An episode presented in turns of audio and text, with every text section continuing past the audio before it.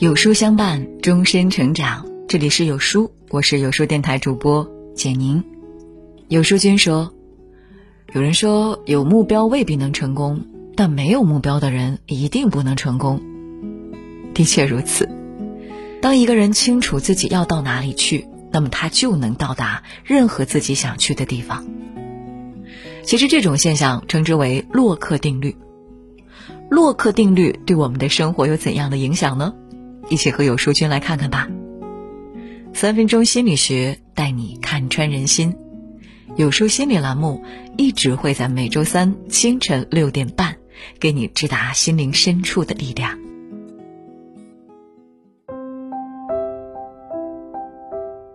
如果人生可以观看，或许会颠覆你的三观。英国导演艾普特从一九六四年开始决定跟拍十四个孩子。每隔七年拍摄一部，跨越五十六年，记录下他们的一生。最初，艾普特便下了一个判断：三岁看大，七岁看老。三位来自精英阶层的孩子，仅仅七岁，已经有着清晰的人生规划。大学目标要么是剑桥，要么是牛津。当别的孩子一脸迷茫，反问大学是什么意思？约翰已经开始看《泰晤士报》和《观察家》，为了最终进入牛津，早早决定了小升初的目标。约翰说：“毕业后我要去威斯敏斯特寄宿学校。”七年后，他通过了入学考试。六十三岁时，约翰已是王室法律顾问。他们的人生似乎注定心想事成，乘风破浪。与之相反。皮特来自中产家庭，毕业于伦敦大学。他说自己很懒，大学时没怎么努力就拿到了学位，很可笑。二十八岁时做了老师，感到这个岗位没什么价值，也没有前途。但他并不愿思考如何改变，认为很多人生来就有许多机会，他们唾手可得，而自己不管做什么也会立刻受到限制。对此，约翰反驳。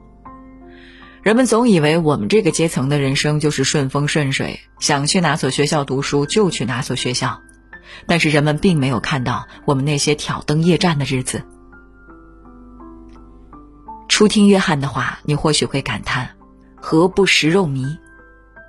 直到他们五十六岁时，约翰才坦言：九岁时爸爸去世，那时家里就没钱了，妈妈得外出工作，省吃俭用供他读书。而他能顺利从牛津毕业，全靠奖学金。影片里仿佛我有什么与生俱来的强大特权，其实没有谁能过得这么容易。究竟是什么决定着我们不同的人生走向？哈佛大学做过一个著名的目标实验，跟踪调查一群智力、学历、环境相似的年轻人。百分之三有清晰长远目标的人，已成为社会各界顶尖人士。百分之十有清晰短期目标的人，生活在社会上层，往往是行业专业人士。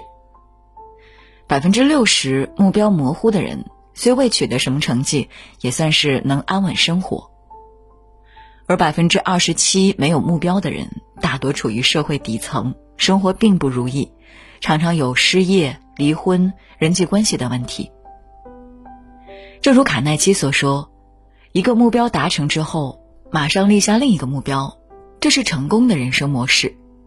而一个没有目标的人，就像一艘船，不知道该驶去哪个港口，那么任何方向吹来的风都不会是顺风。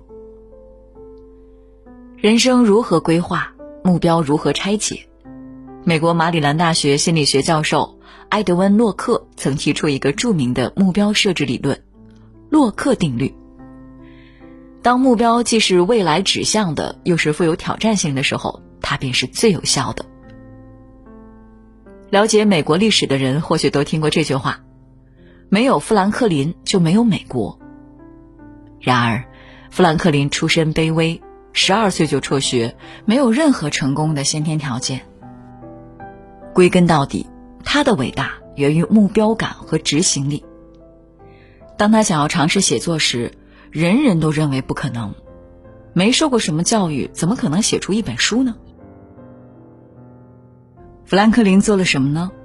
他把出版书籍的目标拆分为三步：首先，着重练习句子的能力，在杂志《观察家》中观察总结句子的措辞，反复思考如何用相近的方式重写这些句子，然后提升用词的能力，将杂志文章改写诗句，每一个用词都仔细推敲，最后练习如何组织一篇文章。将文章顺序打乱，等待足够长的时间后，再一次复写文章。多年以后，他的著作《穷理查智慧书》及后来的自传成为美国文学中的经典。连马克·吐温也表示，自己的文风受到富兰克林的很多启发。出版一本书，这个大多数人不敢想象的目标，在他的拆解下，却成为一件可训练、可实现的事。董明珠曾谈到，很多人以为我在公司都在处理大事儿，其实我在公司每天都是在解决小事儿，完成看不见的小目标。所有的大事儿、大目标都是由无数个小事儿、小目标组成的。任何一项技能，不论是写作或是其他，如果真有什么捷径，那一定是脚踏实地的一个个脚印，如同登山。山顶那么遥远，猛然一看，难免心生退意。但想着迈出这一步，再迈出下一步，走到前面那棵树，再走到半山腰，不知不觉中，山顶已是近了。你是否也常有这样的困惑？每天都很忙，却不知道到底在忙什么；对现状不满意，却提不起干劲儿去改变；立了一堆 flag，一个也没能完成。在迷茫的生活中奔波，疲惫不堪，感到空虚，找不到自己的价值。其实，想要改变并没有那么难，你可以运用洛克定律去调整你的目标，一步一步往前迈进。如何运用洛克定律制定目标呢？接下来就是三分钟心理学充电时间。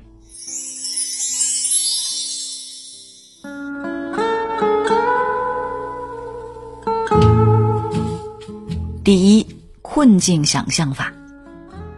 每个人都有一种感知偏差，往往低估自己和目标之间的差距。华为曾有位名校毕业的高材生，写了近万字经营战略的问题，换来任正非一句话：“此人如果有精神病，建议送医院治疗；如果没有病，建议辞退。”为了对自己的目标有一个清晰的认知。心理学家加布里埃尔提出了困境想象法。在行动之前，仔细想象一下自己可能会遇到哪些困难，并制定解决困难的方案。村上春树三十三岁，为了长久写作，决定提升自己的耐力，开始跑步。每当哪天不想跑步，他几乎是程序性的用这段话质问自己：“我作为一个小说家在生活。”既不需早起晚归，挤在满员电车里受罪，也不需出席无聊的会议。与之相比，不就是在附近跑上一个小时吗？有什么大不了的？然后想象满员的电车和无聊的会议，他就能系好跑鞋的鞋带。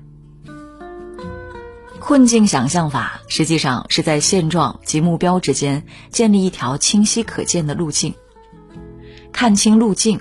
当你遇到困难，才不会骄傲自满，也不妄自菲薄，而是脚踏实地的往前。然后在这条路径中找到那个甜蜜点，就是说一个处在舒适区之外又离得并不太远的挑战。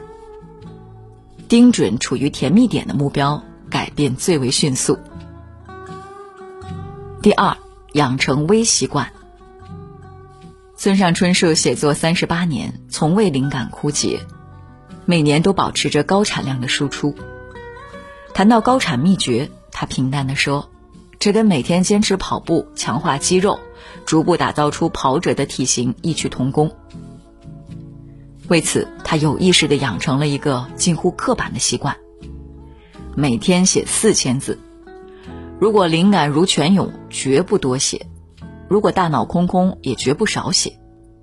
优秀不是一蹴而就的，它源于那些每天反复做的事，是一种习惯。你可以问自己一个问题：要实现这个目标，我今天可以做什么？将这一行动固定下来，不要着急，微小的进步会像滚雪球一样。第三，及时反馈，就像打羽毛球一样，如果你永远以错误的姿势挥拍，即使练习几十年也赢不了比赛，甚至还会让自己受伤。而反馈就是为了让你清晰的知道做对了什么，做错了什么，该如何调整。富兰克林希望自己养成十三个美德，包括节制、缄默、秩序、决心、节俭、勤奋、诚信、正义、中庸、清洁、平静、贞洁和谦卑。乍一看，拥有这些品质已堪称圣人。富兰克林却执着地将自己作为艺术品一般精雕细琢。他先给每一条美德做出清晰的定义。比如节制是饭不可吃胀，酒不可喝高；再比如平静是不为小事、常事或难免之事乱了方寸。然后他将美德的目标拆分到每天，并做了一张反馈表格，每周只专注培养一条美德。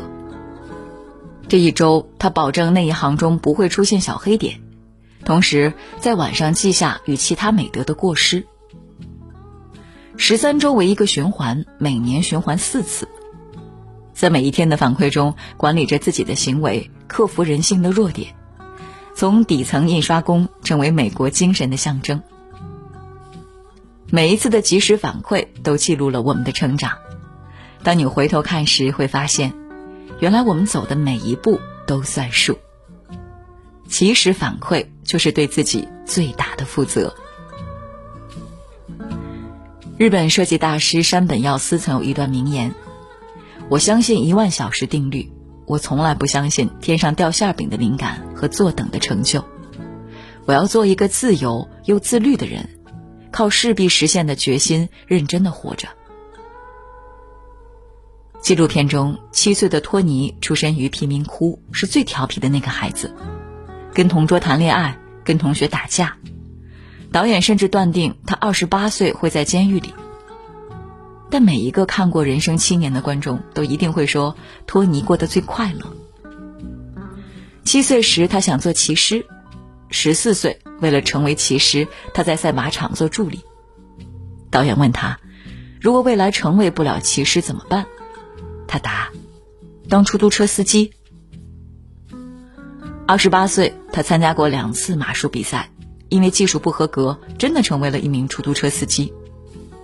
他说：“一两年之后打算开酒吧。”导演问：“酒吧失败怎么办？”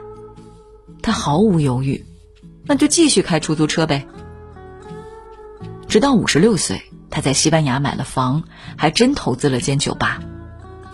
虽然酒吧倒闭，他又回到英国，在伦敦郊区买房。却拥有一个十分幸福的家庭，过着朝气蓬勃的生活。托尼说：“我这辈子没有一件事是想去做而没有做的。不是每一个人都能成为富兰克林、村上春树乃至牛津毕业的约翰，但或许你也会想要拥有托尼那鲜活的生命力。”古罗马的小塞涅卡说：“有些人活着没有任何目标。”他们在世间行走，就像河中的一棵小草。他们不是行走，而是随波逐流。其实，有什么样的目标，就有什么样的人生。有目标的人，永远会在顶峰俯视这个世界；没目标的人，永远只会在谷底仰视整个世界。点亮再看，给自己一个跳一跳就能够得着的目标吧，哪怕每天做一点点。脚踏实地，认真做，总有一天你会成功。愿你的每一天都是有目标的，加油！